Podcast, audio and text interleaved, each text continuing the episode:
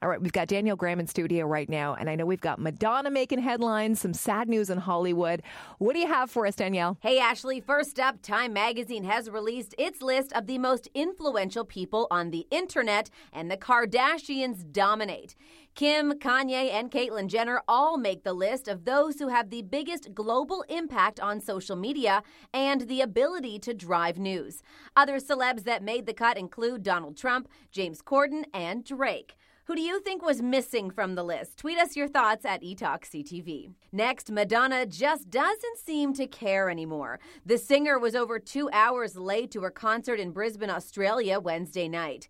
This is just the latest in a string of late starts for the Material Girl. By the time she hit the stage, half the crowd had left demanding refunds for the star's tardiness.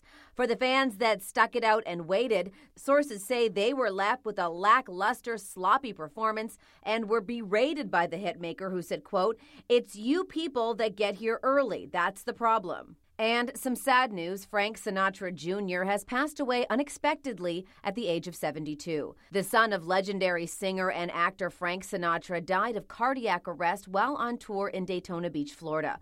Confirmation of his passing came from his sister Nancy Sinatra via her Facebook page. The son of Old Blue Eyes was expected to perform last night before news of his passing. And on tonight's E-Talk, only we're catching up with Emily Van Camp. All that and so much more at 7.30 on CTV2.